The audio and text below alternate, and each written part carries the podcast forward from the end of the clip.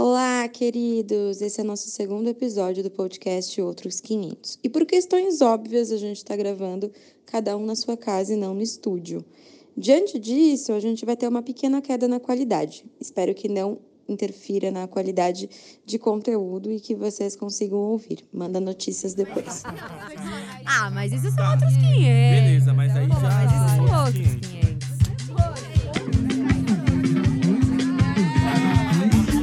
Outros 500.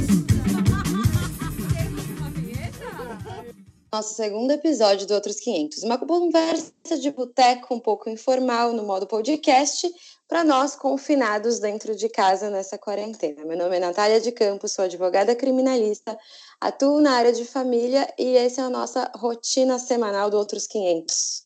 Fala aí, Fê, quem é você na fila do pão? Opa, meu nome é Felipe Tonetti, eu sou jornalista, especialista em comunicação política e marketing político. E hoje a gente vai bater um papo sobre uma pauta muito gostosa, que é nômades digitais. Para a gente começar essa pauta, eu queria que alguém começasse explicando o que, que é um nômade digital e jogo a pergunta para o Felipe e já peço para ele apresentar os nossos convidados. Então, nômade digital, na verdade, é, antes de tudo, aquele cara que enche o coleguinha de inveja. Nós temos aqui com a gente hoje a Thaís e o Fábio que em pouco tempo de conversa a gente já chegou nessa conclusão. É, vou pedir para eles mesmos se apresentarem, que é melhor. Fala, fala para a gente, pessoal. Oi, eu sou a Thaís, é, Thaís Cordeiro, tenho 30 anos, estou é, em viagem, estou vivendo nômade faz, vai fazer um ano, e sou consultora de estilo. Antes de trocar essa vida nômade, trabalhava presencialmente e aí mudei tudo para ir para online. Fala pessoal, meu nome é Fábio Andretta. É, junto com a Thaís, a gente está em viagem já há quase um ano. É, eu ainda estou na busca sobre o nomadismo, porque eu estou mais ajudando a Thaís do que realmente trabalhando. Antes disso, eu sou formado em publicidade, mas trabalhei é, uns bons anos da minha vida, aí, mais de 10 anos na área de 10 anos na área comercial em tecnologia. Uau, temos alguns publicitários. A gente teve, por questões técnicas, é claro, temos mais uma convidada, que é a Tassi, e vou pedir para ela se apresentar também nesse esquema digital que a gente teve que gravar. Oi, aqui é a Tassi, publicitária, 33 anos recém-completados no meio desse caos. Bom, na verdade, a minha história, minha decisão de começar a viajar pelo mundo é uma paixão antiga, era um sonho que eu tinha, acho que desde que eu me conheço por gente, talvez desde os meus 14 anos. E, e acabou que eu demorei um pouco para começar, porque sempre tinha aquela questão do medo, da instabilidade financeira, principalmente, óbvio. E aquela coisa, ah, será que rola? Será que não rola? E até que um dia eu achei que não era justo trabalhar um ano para ter duas semanas de férias. E aí, no fim de 2008, eu decidi começar a viajar como freelancer. E meu primeiro destino foi Uruguai. E a minha decisão, na verdade, ela foi pautada principalmente pelo meu sonho, assim, pela minha vontade de ver o mundo, de conhecer outras pessoas, de ver outras culturas, de, de abrir minha cabeça, de de poder mostrar um pouco também da onde a gente vem, essa troca, esse intercâmbio cultural, assim, que é uma coisa que eu sempre fui apaixonada. Como publicitária, um dia quero ser professora de história. Então foi por isso que eu decidi largar tudo no fim de 2008 e já faz um ano e um ano e meio, já perdi as contas, que eu tô nessa nessa jornada aí. Gente, eu adoro, eu sigo vocês nas redes sociais, eu, eu tô apaixonada pelas fotos que vocês têm tirado por toda a situação linda que vocês estão dividindo com a gente.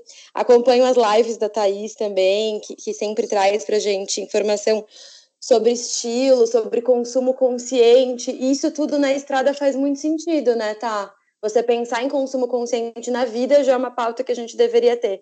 Quando você troca a sua casa por um carro, é mais ainda, né?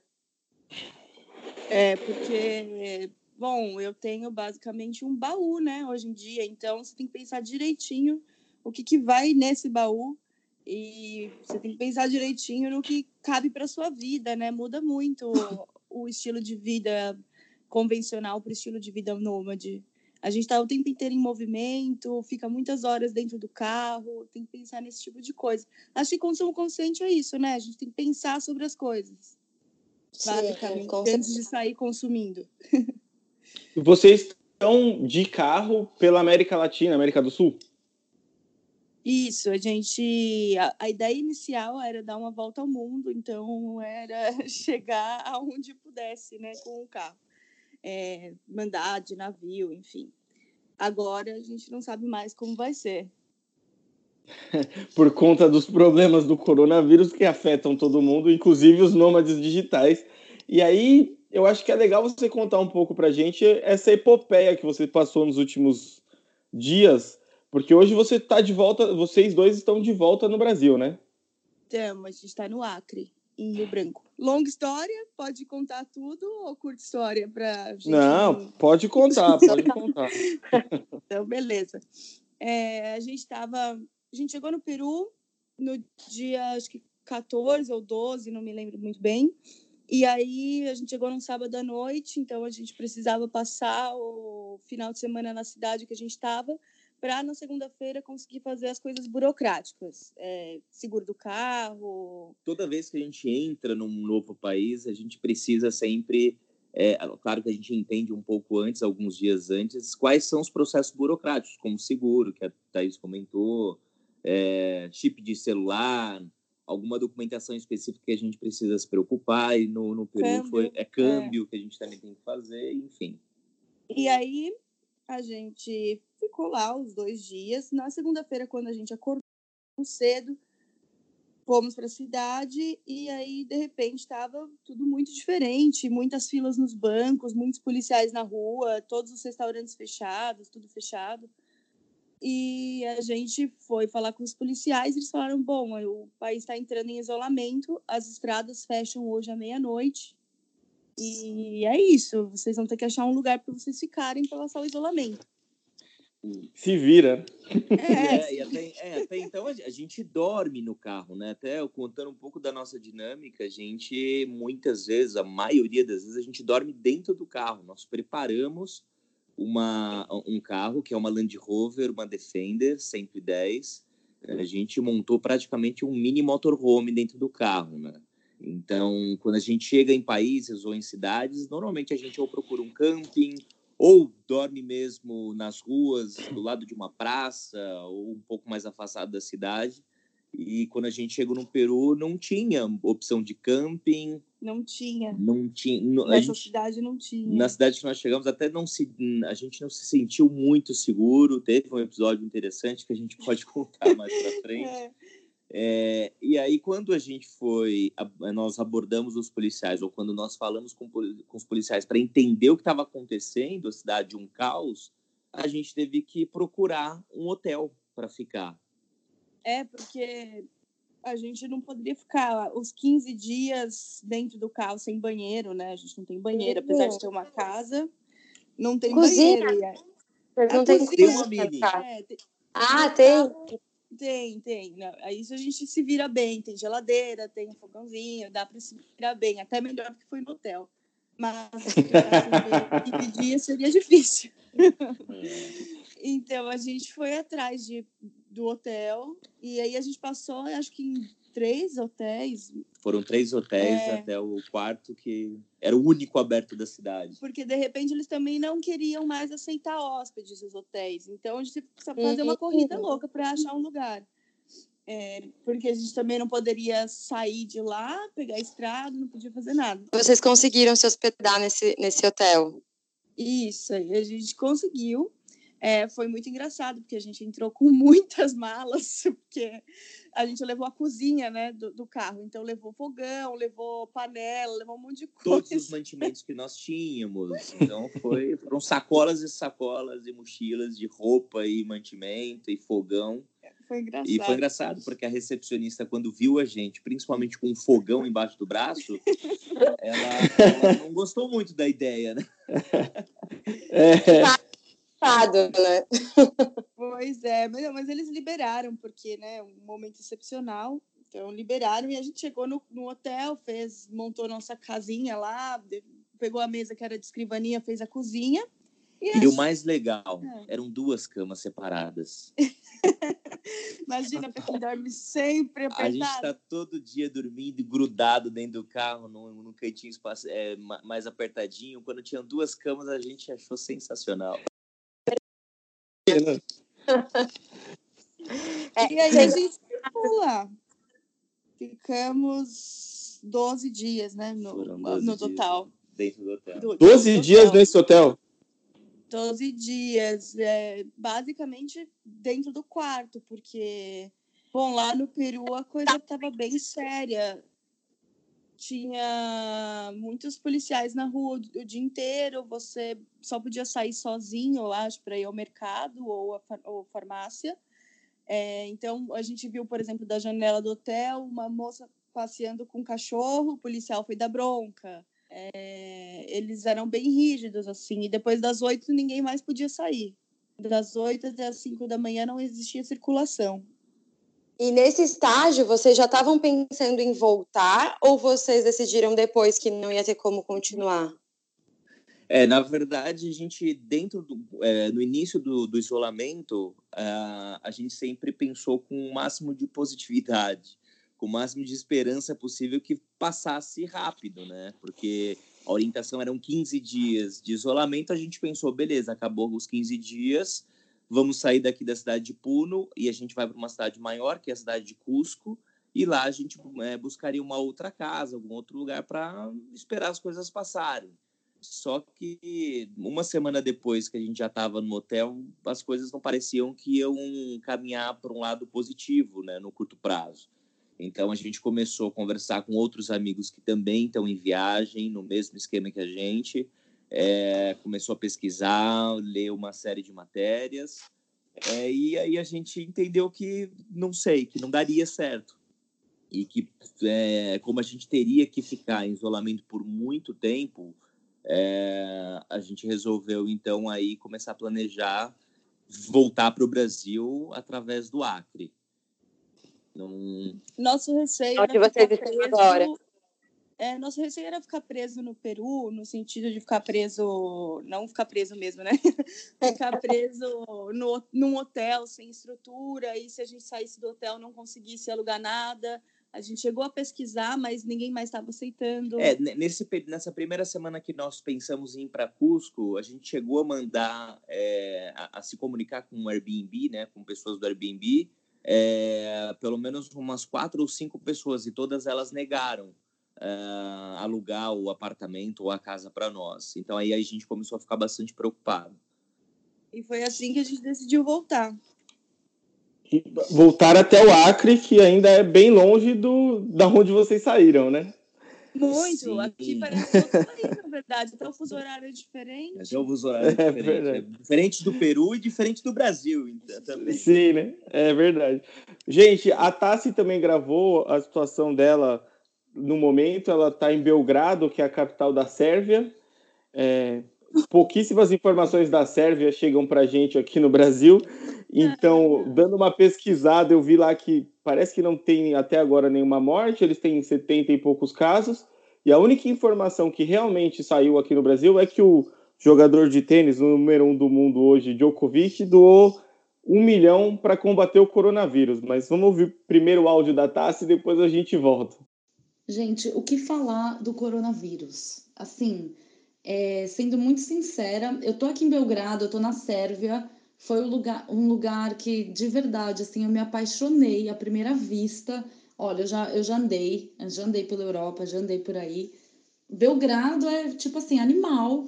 E, de repente, eu tava aqui numa boa, trabalhando, focada. De um dia para o outro, assim, começou a explodir. Óbvio que já tinha começado a, a situação na Itália, mas aqui ainda ninguém sabia ao certo o que ia acontecer. Do nada, assim, tipo, do nada estado de emergência. Do nada, você via o presidente, tipo, dando decretos na TV diariamente, assim, com cara de choro. Você vê que a pessoa tinha chorado.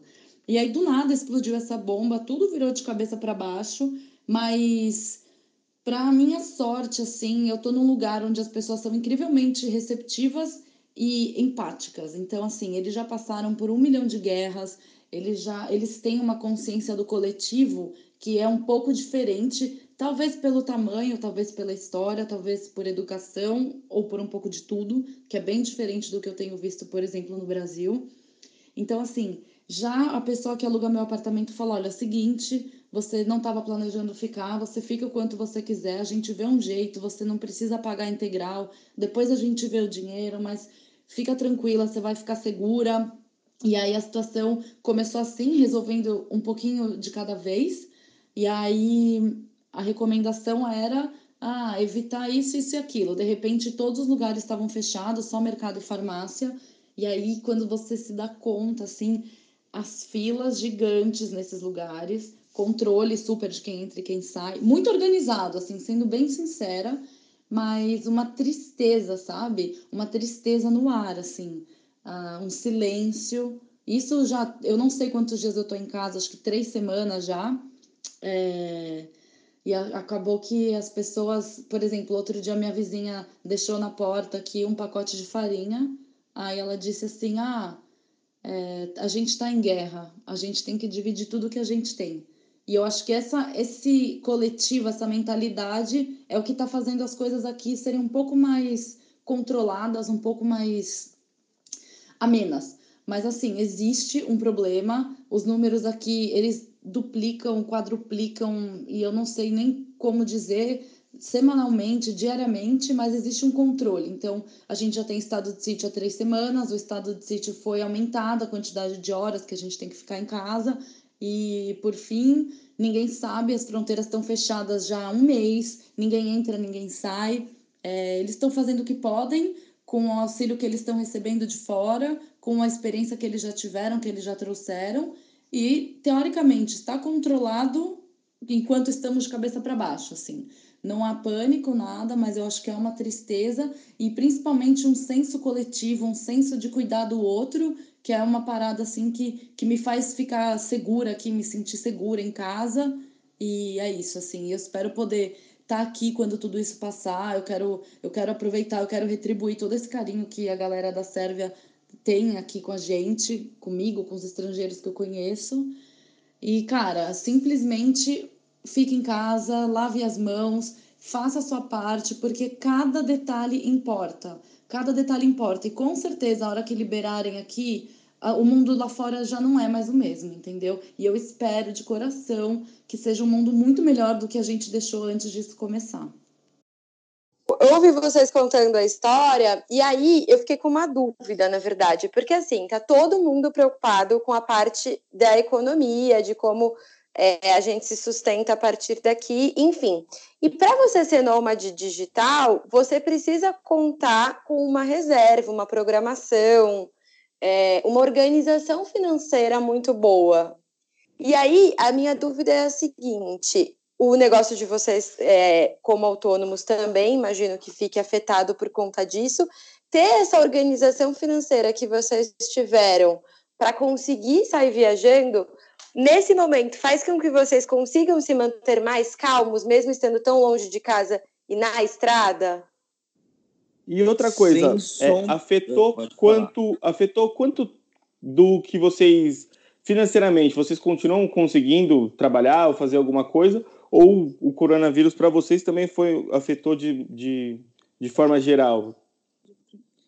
É, é, em relação à primeira pergunta, de fato, quando você faz um, você tem um bom planejamento antes da viagem, é, te deixa muito mais seguro em situações como essa. A gente, uh, acho que a Thaís já comentou um pouco, mas nós planejamos essa viagem juntos um ano inteiro, nós dois juntos.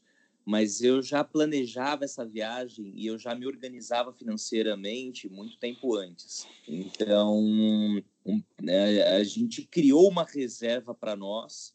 É uma reserva que ela é destinada para a viagem em si, mas dentro dessa reserva tem uma outra parte que era, a gente chama de reserva de emergência da própria viagem da nossa vida, que é o que a gente acha que é importante a gente ter, viajando ou não, tá? Sendo nômade ou não.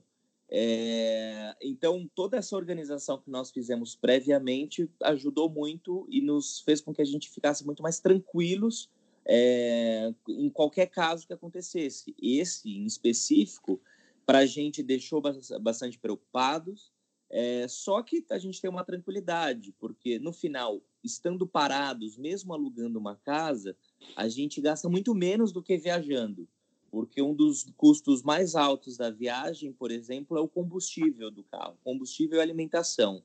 É, como alimentação a gente mantém gastando é, o mesmo que a gente gastava no carro, a diferença é que a gente não vai para restaurante, por é. exemplo, é. então fica até mais barato. E o aluguel da, que, da, da casa compensa, por exemplo, o que a gente não gasta de combustível. É. Mas essa reserva com toda certeza nos deixou, nos deixou muito mais tranquilos para a gente conseguir parar, pensar, refletir melhor quais vão ser os próximos passos. É, em relação ao trabalho, estar parado, na verdade, me ajuda a conseguir organizar melhor o, o trabalho, porque muitas vezes, quando você está muito tempo em movimento, é difícil de se concentrar mesmo no trabalho. São muitas coisas que envolvem é, a vida nômade na estrada. Então, é, eu fico sempre preocupada, ah, onde, onde a gente vai dormir, o, que a gente vai comer. Toda vez que a gente roda, são esse tipo de pensamento, sabe? Aquelas coisas que são hábitos para a gente numa casa não funcionam mais na estrada. Você tem que parar e pensar. É verdade. Essa é uma das coisas que eu, que eu sempre comentei, pelo menos para mim, foi é uma, foi uma das experiências que eu tive mais, mais malucas e que eu acho que eu nunca esqueço a sensação que é de acordar e não saber onde você vai dormir. Eu passei uns meses viajando também, sem organização financeira e sem carro, então eu simplesmente peguei a mochila e fui. Eu, fui. eu ia falar isso, Felipe. Eu sou relato de que você é uma pessoa que não tem nenhuma organização para viajar, mas assim, a gente pode falar disso não, em outro momento. Ele já me meteu umas ciladas por aí. Não, eu fui até Manaus e voltei até o Rio de Janeiro, demorou seis meses, mas se acordar de é. manhã e falar, beleza, onde é que eu vou dormir, onde é que eu vou estar, é uma sensação muito surreal, assim, para mim até hoje eu é lembro disso diferente. como algo muito surreal. É, não é complexo Você... mesmo. A gente já, passou, já passamos várias situações dessas, de chegar no lugar empolgados, curtir um pouco do lugar e depois pensar, pô, e agora? A gente não pensa onde vai dormir. pois é. Eu acho que nessa parte do trabalho, por enquanto, não estou vendo diferença em, em em renda, em resultado, é, enfim, eu, a minha preocupação, obviamente, é porque eu acho que todo mundo vai ficar um pouco mais é, cauteloso, né? Então, eu atendo consultoras de estilo, as consultoras de estilo provavelmente também vão estar atendendo menos, então pode ser que afete sim, né? Mas acho que vai afetar todo mundo mesmo, é uma questão muito complexa, muito nova, né? Eu, com certeza. Sim. Isso e a tecnologia, ao mesmo tempo que ela proporciona essa, essa questão que a gente está vendo de você poder trabalhar em qualquer lugar que você tenha uma conexão boa, ela também traz várias dúvidas. A gente tem acompanhado agora o lançamento do 5G. É, e aí, com isso, numa. Deixa eu até abrir aqui, numa conferência na China, teve o médico que coordenou a primeira cirurgia remota por meio do 5G. Não sei se vocês acompanharam isso. Hum, olha, vamos lá. É, eu, particularmente, eu acho fantástico. Eu sou um apaixonado por tecnologia. É, a gente, inclusive, utiliza muito a, a, tecnologia, como você comentou na nossa viagem. Essa notícia que você comentou, não, não soubemos, não. Eu vou dar até uma pesquisada, mas já era previsto que isso em algum momento aconteceria. Eu acho que o que a gente está passando hoje, inclusive, exige uma série de mudanças e um esforço de pessoas para conseguir. Eu sou apaixonado por tecnologia. É, tem muitos viajantes, por exemplo, a gente tem muitas discussões. Tem gente que detesta a tecnologia, tem gente que acha que o ideal é você viajar com menos tecnologia possível, sem GPS, sem celular e uma série de coisas. Mas mas a gente vê que o mundo mudou, o mundo ele está mudando em constante mudança e não faz sentido a gente querer sempre dar passos para trás. Eu acho que a gente tem sempre que olhar para frente, usar as ferramentas que nós temos e seguir fazendo, é, seguindo os nossos sonhos, né? Então a tecnologia ela está aí para nós, para mim especificamente, particularmente, como uma ferramenta que nos ajuda em tudo. É, com essa pandemia, por exemplo, é, a tecnologia vai ser um dos principais aliados para os profissionais, como você mesmo comentou, médicos. É, então, não é algo que nos assusta, não. O que, que você acha, Thaís? Eu acho que o novo sempre assusta, é. de alguma maneira. Então, a gente sabe, por exemplo, que vai acontecer de daqui a alguns anos algumas profissões não, não existirem mais é. por conta da tecnologia isso sempre aconteceu, né? As uhum. profissões elas deixam de existir conforme o mundo vai mudando. É, o que eu acho é que a gente tem que começar. Não adianta a gente querer lutar contra. Eu acho que é mais pensar do lado, tá? Isso vai acontecer. Como é que eu posso me atualizar? E, é... Ai, perdi a palavra. Me adaptar, enfim. e usar sentido. isso a favor, né? Exato. Uhum. Eu, eu, fui, eu fiz uma viagem de carro em 2014, sem nenhum planejamento, é, almoçando, almoço de Natal. Vamos para a Patagônia de carro? Vamos! Puta ideia, genial! Puta Só ideia. vocês dois. Não, meu bem, imagina, tinha, na época fui eu, meu ex-namorado, ex-sogra, ex-sogro, enfim, mas assim, sem nenhum planejamento. Estava passando um documentário na TV da Patagônia e a gente falou: por que, que a gente não vai de carro? Olha que ideia genial. Sem nenhum planejamento. E aí, foi, é, a tecnologia não era o que a gente tem hoje. Óbvio que em 2014 é. já existia tecnologia, mas não era o que a gente tem agora. Então, em um dado momento da viagem, a gente tinha que pegar aquela ruta 3 e sem é. GPS sem celular, é, no mapinha ali parando nos postos de gasolina e, e, perguntando, né? E a gente não tinha nenhuma noção, porque, sei lá, fala assim, ah, vai acabar a gasolina em 150 quilômetros. Será que tem um posto perto? A gente não fazia ideia. Não tinha nenhum planejamento. Chegou uma hora que a gente falou assim, ó, oh, tá bom, mas são dois mil quilômetros até a Patagônia para a gente ficar quatro dias. Será que vale a pena? Vale, vale a pena. 12 horas por dia num carro pequeno, assim, sem nenhuma estrutura. Com o sogro e a sogra ainda, realmente vale a pena. Meu Deve Deus! Aí ficou difícil. Pelo menos, pelo menos a Ruta 3, a, pelo menos a Ruta 3 é uma estrada infinita, né? É, uma Essa, reta infinita. Não reta, tem muito reta, segredo. Reta, reta, reta. E, e aí, então, muito legal. Você acha que a gente fala espanhol pra caramba, né? Que assim, espanhol, imagina, é a minha segunda língua. Só que quando você está em Buenos Aires, realmente, quando você começa a chegar no interior da Argentina, sei lá, nos lugares que, que não tá na rota, né, de uma viagem tradicional, e aí você começa a perguntar, eu não faço ideia do que essa pessoa está falando, eu não faço ideia. Depois é, de um tempo você melhora. Depois ela melhora, viu? A gente ficou aqui seis meses, quase seis sete meses, meses na, na, viajando. viajando. em países com outra língua, com a língua espanhola. E acho que a gente até melhorou um pouquinho o nosso melhorou, espanhol. É. O, o, difícil para mim era quando eu tinha que falar inglês e tava falando espanhol. E daí eu travava, não falava nada. É, tá aí uma coisa interessante é que a tecnologia nos ajudou em alguns momentos. Você tem o Google Tradutor, que às vezes traduz ali em ah, tempo real. Isso, num Sim. momento de dificuldade, é interessantíssimo. A gente nunca luta contra a tecnologia, porque acho que a gente é muito fraco para lutar contra a tecnologia. coisas curiosas, gente. Não sei se vocês têm mais conhecimento que eu até. Eu tenho me perguntado bastante. E essa pandemia, ela vem nesse encontro da gente pensar como que a gente está interligado. E ainda que a gente esteja interligado e esteja sempre conectado, eu fico me perguntando como que vai funcionar as, as é, jurisdições em relação a isso. Então, por exemplo, esse médico, né? Ele comete um erro médico lá na China, ele vai responder onde por esse erro? E isso Nossa. eu queria te perguntar também, porque na sua profissão, é, acredito que você também corre esse risco, assim, você estando viajando, como que vocês se protegem da situação jurídica pelo mundo? Não me protejo. Olha essa pergunta. Essa é uma boa pergunta. Você quer ser nossa advogada? É diferente, Mas, gente? Ah, vocês já tiveram algum problema jurídico ou não? Não, meus contratos todos são todos pelo Brasil. Eu atendo brasileiros, enfim, é tudo tudo pelo Brasil e tudo por São Paulo especificamente, né? Mas daí, tá eu nunca tinha pensado nisso, Nath. Né. Juro. De verdade. É, agora, uma pergunta que agora deu. Um é, agora bugou a gente. Essa é uma pergunta que a gente. Pensando, é, pensando em profissão em si, a gente não pensou, primeiro porque a Thais ela atende pessoas no Brasil.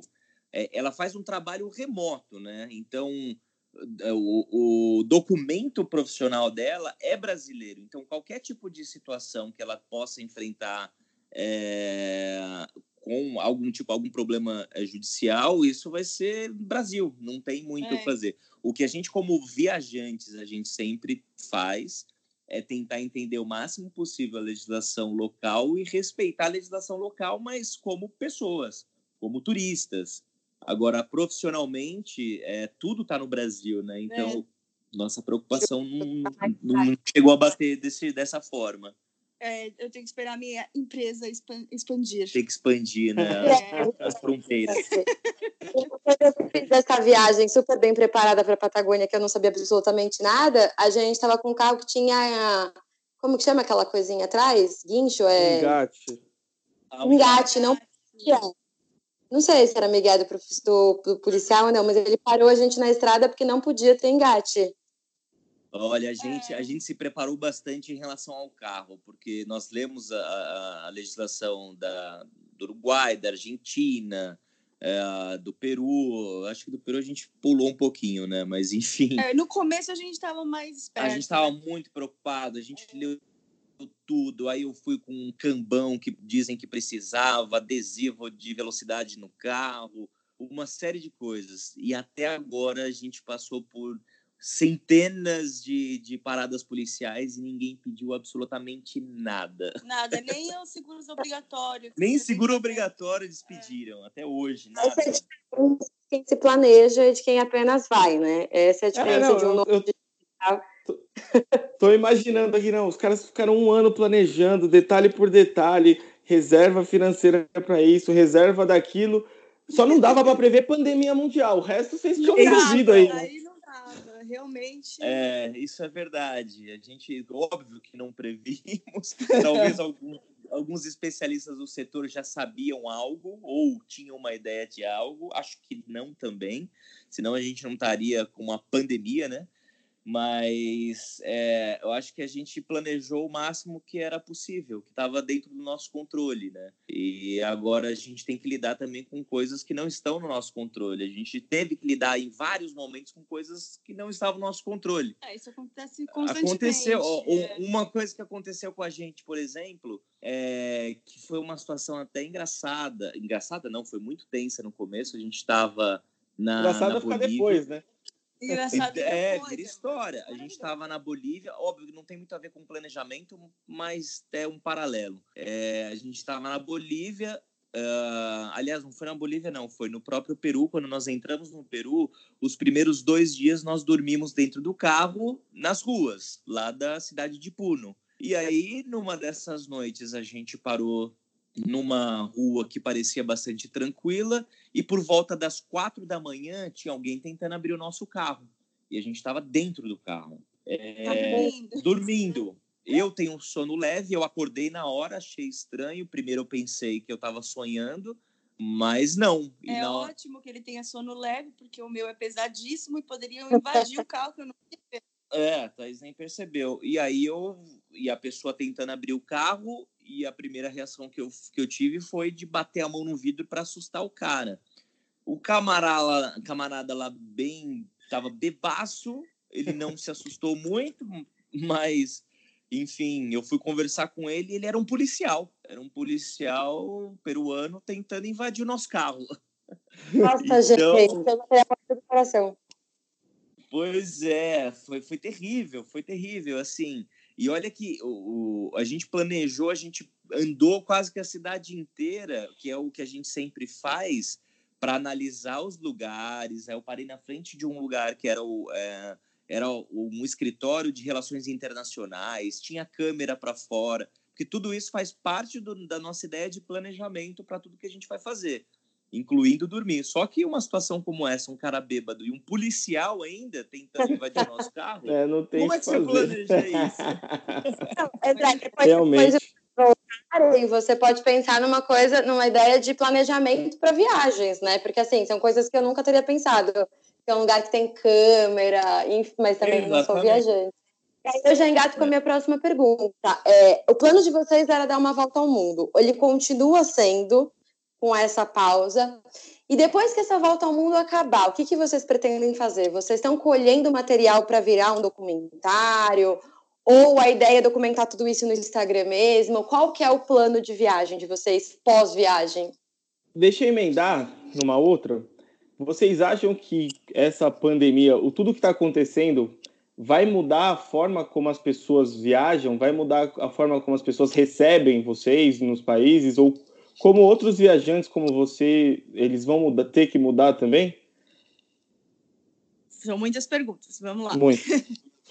é, sobre se a gente acha que vai continuar o plano inicial de volta ao mundo, de verdade não fazemos a menor ideia, porque está um pouco complexo de viajar no momento, não só pela questão das fronteiras ou de isolamento, nada disso, mas também por uma questão de medo das pessoas.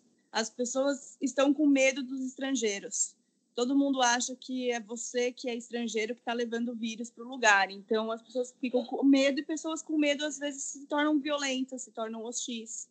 É, a gente teve algumas situações onde a gente passava de carro com máscara dentro do carro, com vidro fechado e as pessoas na rua colocavam o, rosto para dentro da camiseta. É... Ou xingavam a gente. É nessa nossa volta, né? Desse, nessa, desse, travessia. nessa travessia do Peru para cá. Cara, é... que loucura, né? Pois é, então a gente, assim, a gente entende o medo das pessoas, é compreensível, é uma coisa nova e ninguém sabe muito como agir, mas acaba que fica um pouco perigoso, porque as pessoas realmente ficam hostis. Uhum. É, a gente teve amigos também em outros lugares relatando a mesma coisa. Todos os viajantes estão se sentindo um pouco acuados. Então, eu não sei se a gente realmente vai conseguir retomar a viagem. Então, não em pouco tempo, pelo menos né? tão cedo, é, não né? tão cedo e não na mesma configuração.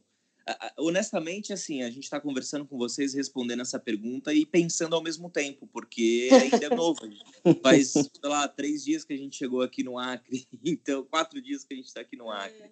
Depois de tudo isso, foram dois dias de travessia muito tensos para a gente as pessoas para conversar com a gente todas afastadas, né? Que é a recomendação, com máscara e cada passo que teve situações que eu estava no, no, no, hotel conversando com os policiais que invadiram a, o hotel para levar a gente para um hospital, por exemplo, no meio da noite, é, porque descobriram que tinham turistas dentro do, do hotel eu conversando com os policiais, eu dava um passo para frente, eles davam três passos para trás. Parecia que a gente era a personificação do vírus. Né? Que é... loucura.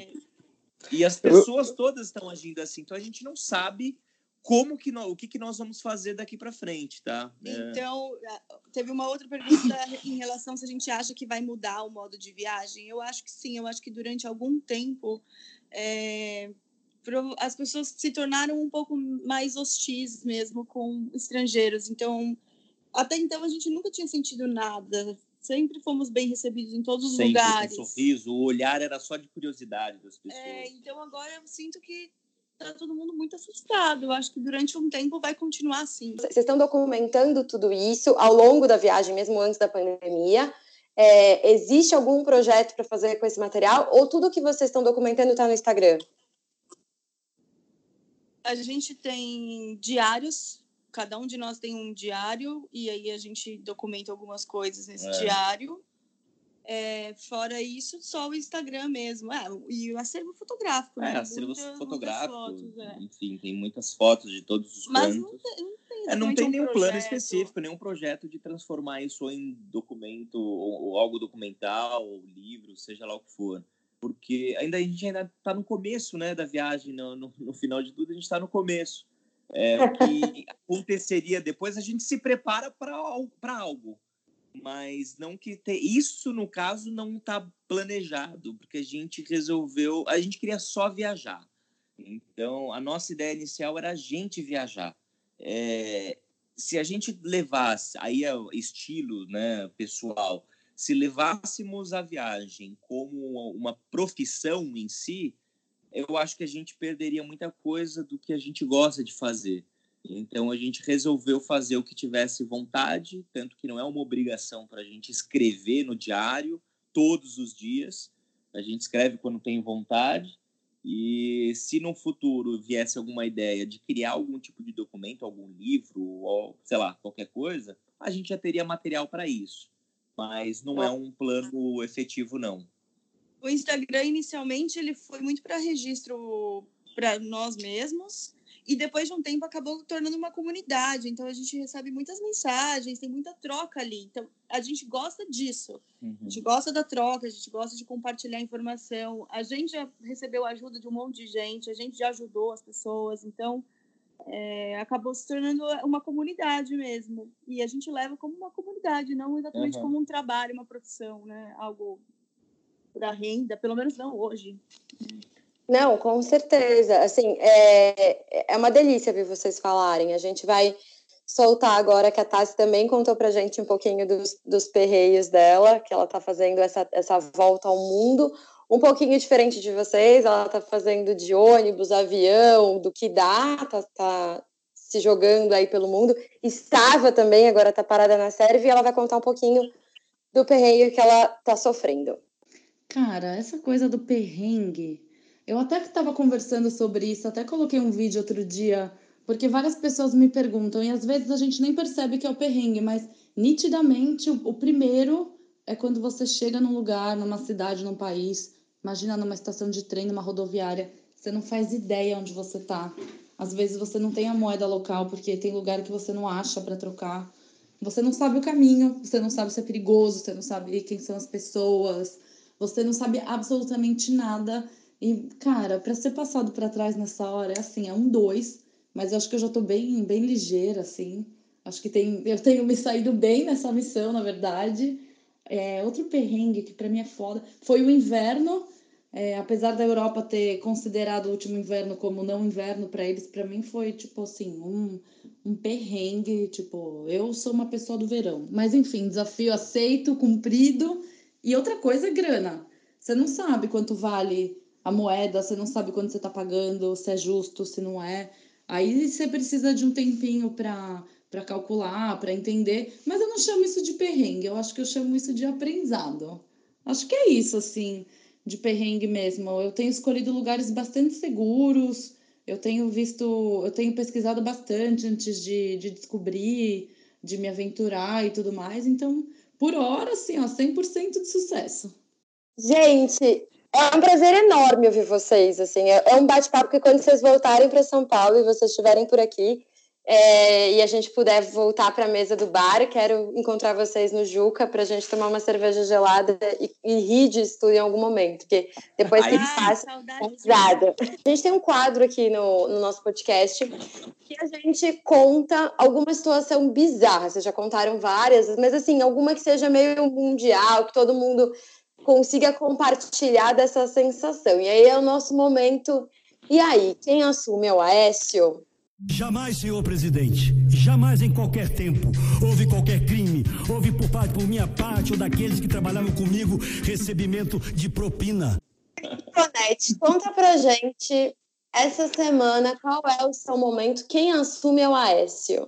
Pô, depois dessa conversa toda, eu acho que continua sendo o nosso presidente, porque ele ou, novamente não consegue se comunicar com o resto do seu próprio governo. Então, o ministro da Saúde fala uma coisa, ele fala outra, e a, as últimas notícias indicam que o Ministério da Saúde não coordena mais o, o combate ao, ao, à pandemia no Brasil. Foi para o Ministério da Casa Civil, que vai coordenar. Então, o ministro da Saúde estava falando demais, estava dando boas notícias, estava explicando coisas demais e vai ter que ficar quieto. Que loucura isso, né? Porque tá rolando uma oposição dentro do governo. O Moro já tá fazendo uma frente oposição ali. É, é tudo doido que tá acontecendo. Concordo com você. É, Esse momento é muito. É bem terrível. Essa parte está bem difícil. Você sabe que rapidamente a gente no, no Peru a gente sentiu uma grande diferença O presidente peruano ele estava na TV ao vivo todos os dias para falar, para dar entrevistas, fazer coletivas sobre o que estava acontecendo e a gente sentiu na pele o quanto eles estavam preocupados. Todas as cidades fechadas, polícia para todos os cantos e etc. E aqui o presidente está cumprimentando ambulante e que deveria estar em quarentena. Não o ambulante, o presidente deveria estar em quarentena. Então é brincadeira. É. Graças a Deus ele não está dando, ele não tá dando coletiva todo dia, senão a gente ia ter sérios problemas. Até viralizou um post meu que eu falava que a minha sensação com esse presidente é eu sozinha em casa com meus pais viajando, meu irmão mais novo e a casa pega fogo e eu que tenho que resolver tudo, porque na ladeira sem freio. O meu momento Aécio dessa semana vai ser uma coisa que me indignou muito, que não sei se vocês estão acompanhando, a Gabriela Prioli, que é uma advogada maravilhosa, estava sendo comentarista da CNN e ela foi vítima assim de um debate super baixo, mega machista, escroto pra caramba. E ela anunciou a demissão dela na, na, no domingo mesmo pelas redes sociais, falando que não dá para a gente debater é, pesquisa, conhecimento técnico com opinião. E isso é uma coisa que a gente traz muito aqui para o podcast e para a nossa vida. Não se debate pesquisa e conhecimento técnico com opinião, a menos que as opiniões sejam formadas por embasamento técnico e pesquisa. Então, esse é o meu momento, esse é o meu momento de muita indignação, como nós mulheres ainda somos silenciadas, mesmo tendo convicção e pauta e embasamento para falar o que a gente espera. Thaís, conta pra gente o seu momento, Aécio, quem assume. Olha, eu não tenho outra coisa para falar senão a nossa invasão no hotel do Peru. É, e, e, aliás, vai ser o nosso momento, tá? Esse é o nosso momento esse, porque a gente tá vivendo tão junto, né? É, assim, poderia ser uma coisa muito mai, maior, como vocês falaram, né? Uma coisa mais voltada para todo mundo, mas de fato, se eu for pensar mesmo, o que me indignou nessa semana foi a gente ser. A gente, assim, essa sensação de não saber o que, que vai acontecer, de, de, de ser. de essa invasão, né? Fora do país, né? Com pessoas. Longe do, é, da família, dos amigos, aí imagina, é uma sensação. Fora do país, a polícia de outro país, você não entende muito bem as leis, você não sabe muito bem o que fazer. A nossa segurança, né? O nosso só não ficou mais assustado porque a embaixada estava o tempo todo em contato com a gente. É. É, mas a ah, sensação de, de, estarmos, é, de chegar num lugar e achar que a gente poderia relaxar e ficar tranquilos e, e, e, o hotel ser invadido por policiais e obrigando a gente, escoltando a gente até um hospital, isso foi um momento bem delicado para a gente. A gente não sabia, por estar em outro país, se a gente estava sendo protegido, se alguma coisa podia acontecer. A gente teve que, inclusive, compartilhar nossa localização pelo WhatsApp, por aplicativo, com familiares, com amigos, para que eles ficassem monitorando a qualquer momento. E se a gente não respondesse uma mensagem a cada 20, 30 minutos, era para eles ligarem o alerta e entrar em contato Nossa. com a embaixada. Apesar de desse momento ter sido muito difícil, é, nos assustou também quando a gente chegou no Brasil e viu a vida acontecendo normalmente aqui. Uhum. Porque lá, assim, te, teve tudo isso, que foi muito incômodo, claro, mas a gente viu o quanto eles estavam levando a sério. Chegamos aqui e, durante a estrada, no caminho, as cidades vivendo vida normal. Era, era uma sexta-noite, tinha gente no bebendo. bar, bebendo, todo mundo tranquilo aqui. Gente indo jogar futebol. É, Aí no Acre a vida continua normalmente. Parece. É, talvez porque essa cidade ela tem uma temperatura média de 80 graus. assim, pois é. O vírus não vem. É.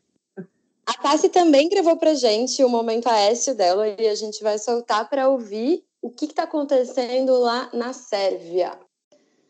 O meu momento, quem assume é o Aécio. Eu vou deixar, eu vou deixar sair o que meu coração vai falar, tá? Mas foi principalmente durante a semana aconteceu diversas vezes, mas quando o presidente da República tentou implementar coisas, tentou colocar campanha de publicidade no ar, tentou colocar medidas contra a Organização Mundial da Saúde e, e os governadores, enfim, toda a mídia é, ignoraram o presidente da República em rede nacional, ao vivo e a cores. Isso, esse é o meu momento, sei lá. Parece que todo mundo está tá sofrendo algum momento de indignação. Não importa onde esteja, está todo mundo com alguma indignação para compartilhar.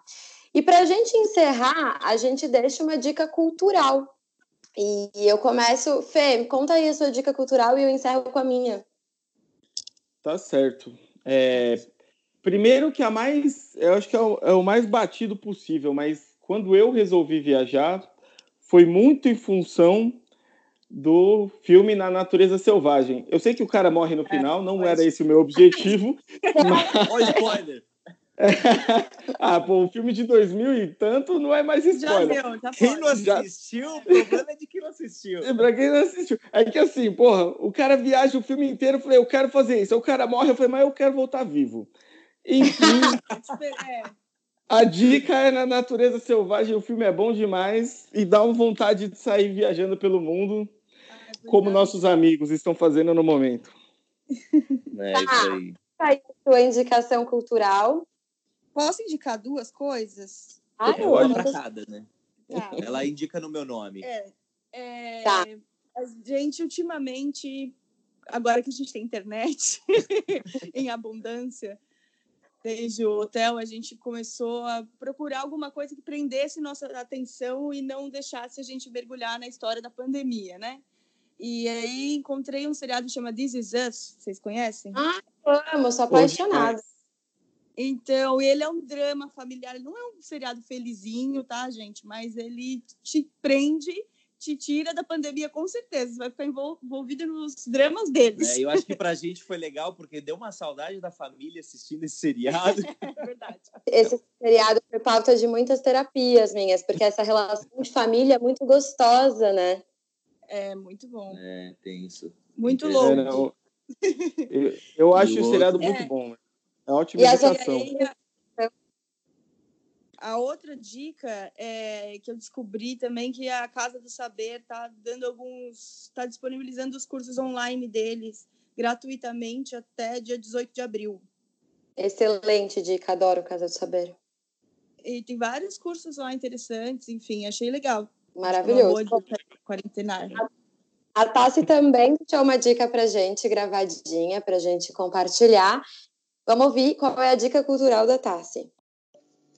Ah, cara, dica cultural. Eu, eu como uma sérvia de espírito e coração agora, minha dica cultural vai ser da Sérvia, aqui de Belgrado, que eu acredito que seja por todo o país.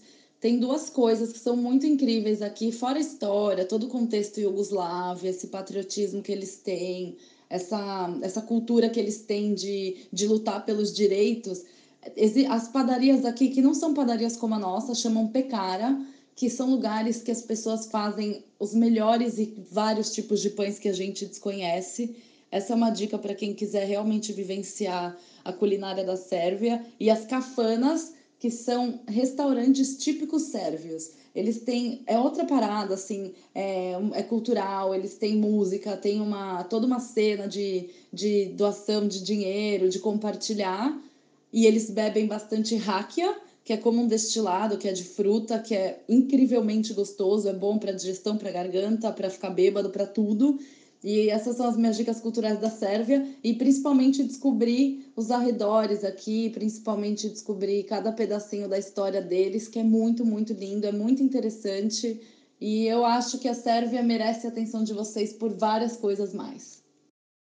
Quero ouvir todas as dicas e me aprofundar em todas as dicas que vocês disseram, algumas eu já conhecia. E aí, para finalizar, minha dica também vai ser um pouco clichê nesse momento, que está todo mundo falando sobre isso, mas eu vou deixar como dica o filme O Poço no Netflix. Acho que é um filme que casa bem com essa situação que a gente está vivendo, com a ideia de que se a gente não conseguir ter um debate político aprofundado dessa situação, a gente não vai sair melhor disso tudo que a gente está vivendo. Porque que a gente vai sair diferente, para mim, é sem dúvida, assim, eu não consigo imaginar que a é, gente tem nossas rotinas mantidas e o nosso modo de vida igual. A ideia agora é a gente pensar se a gente quer sair melhor ou pior de tudo isso que a gente está vivendo. Então, acho que esse filme vai trazer o debate de uma coisa que a gente está falando faz tempo, que é a ideia de compartilhar, que é a ideia de solidariedade, é repensar esse modo de economia que a gente vive. Eu acho que é isso, pessoal. Temos um episódio? Eu acho que temos. Oh, Mais um episódio. muito obrigado a participação dos dois aí, foi muito legal. Boa sorte nessa epopeia, nessa viagem. Tomara que dê tudo certo para vocês e que vocês continuem em busca do resto do mundo. Quem quiser Obrigadão acompanhar é, o Instagram de vocês, deixa um contato aí para quem quiser seguir essa viagem gostosa que vocês estão fazendo. A gente tem o Instagram, chama arroba a vida que me siga. E, gente, obrigada, obrigada a vocês pelo convite, né? Segue a gente lá e vamos conversar. Vamos sempre que precisarem de alguma coisa, a gente está aí. É, vamos trocar bastante ainda, com certeza. Quando a gente puder, a gente ainda troca umas bactérias ao vivo. Por favor, e aquele brinde gostoso na cerveja, de cerveja lá no Jucas. Por favor, tá convidado já. Muito obrigada, gente. Uma boa viagem para vocês, uma boa viagem para gente. Quem ainda não segue a gente nas redes sociais, sigam outros 500 podcast, Natália de Campos com dois S no final e Felipe Tonetti. É assim? O seu? É assim mesmo. Não tem tão legais quanto a vida que me siga, mas a gente tem um conteúdo bacana e relevante.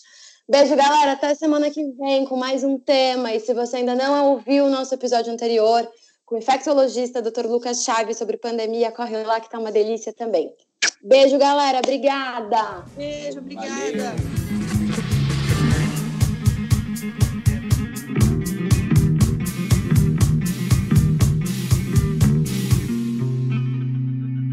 Esse podcast foi um oferecimento de Estúdio Pedrada!